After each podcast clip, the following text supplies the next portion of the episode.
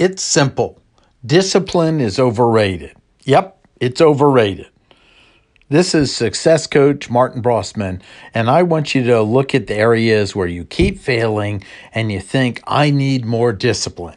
You don't need more discipline, you need a more effective structure to support you in winning. If you think about even a Marine that trains to go into battle, he has practiced so many times, it's muscle memory, it's automatic. It's not just some nebulous thing called discipline. It's practicing that so often, those actions, those maneuvers, that when one stimulus occurs, they take another action.